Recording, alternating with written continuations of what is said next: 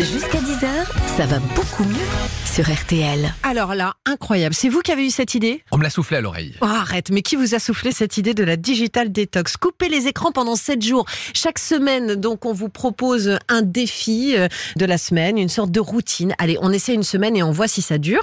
Mais je crois que là, c'est la routine la plus compliquée depuis euh, que cette émission existe. Et la vraie question, Mohamed. qui de, qui de nous. nous...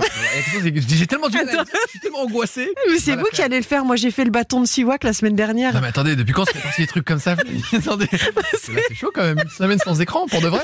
Mais c'est votre idée, vous l'assumez. Alors, expliquez-nous, parce que le principe, c'est quoi? Alors, c'est de couper tous les écrans. Pourquoi?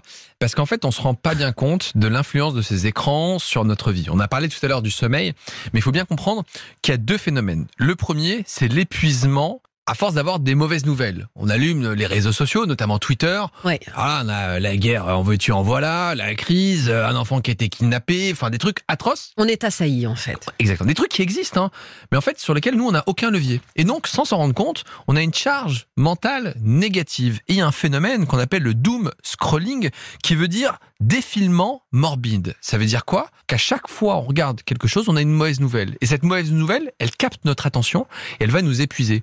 On va être beaucoup plus stressé, on va être beaucoup plus agacé, angoissé, on va avoir du mal à dormir et on se rend pas compte à quel point ça a une influence négative sur notre cerveau. Donc le premier conseil, même si vous voulez pas faire cette digital détox, c'est déjà de couper tous les réseaux sociaux qui sont un peu toxiques. D'accord. Donc, on coupe les réseaux sociaux, c'est une chose. Mais dans la digital détox que vous proposez, c'est couper les écrans. Alors couper les écrans, euh, normalement aussi la télévision, Alors, ça veut dire quoi? Attends, ça veut dire la télévision, ça veut dire le téléphone, les tablettes, les tablettes. et donc il ne reste plus grand chose pour vivre.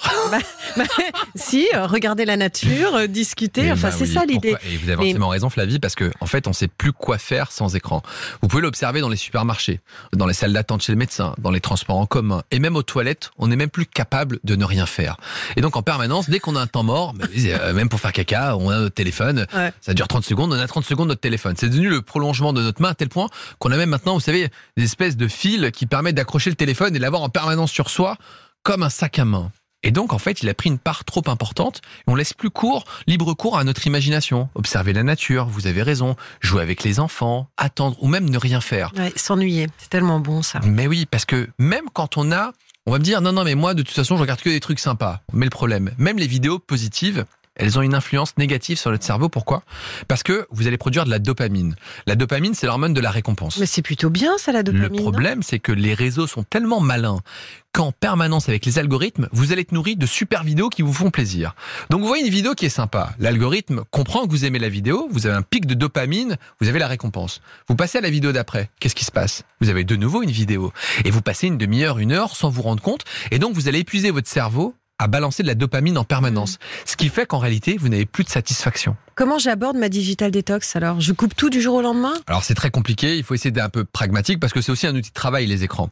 Donc moi ce que je recommande c'est de vous accorder au moins du temps où vous êtes OK pour aller sur les réseaux. Moi à titre personnel, j'ai supprimé ces applications et je les réinstalle, ça me prend 30 secondes au moment où j'ai besoin de les consulter. Donc je peux m'accorder une demi-heure où je me dis tiens, à ce moment-là, je vais aller voir ce qui se passe sur TikTok, Instagram, Twitter et après je supprime l'application. Comme ça, j'ai le contrôle.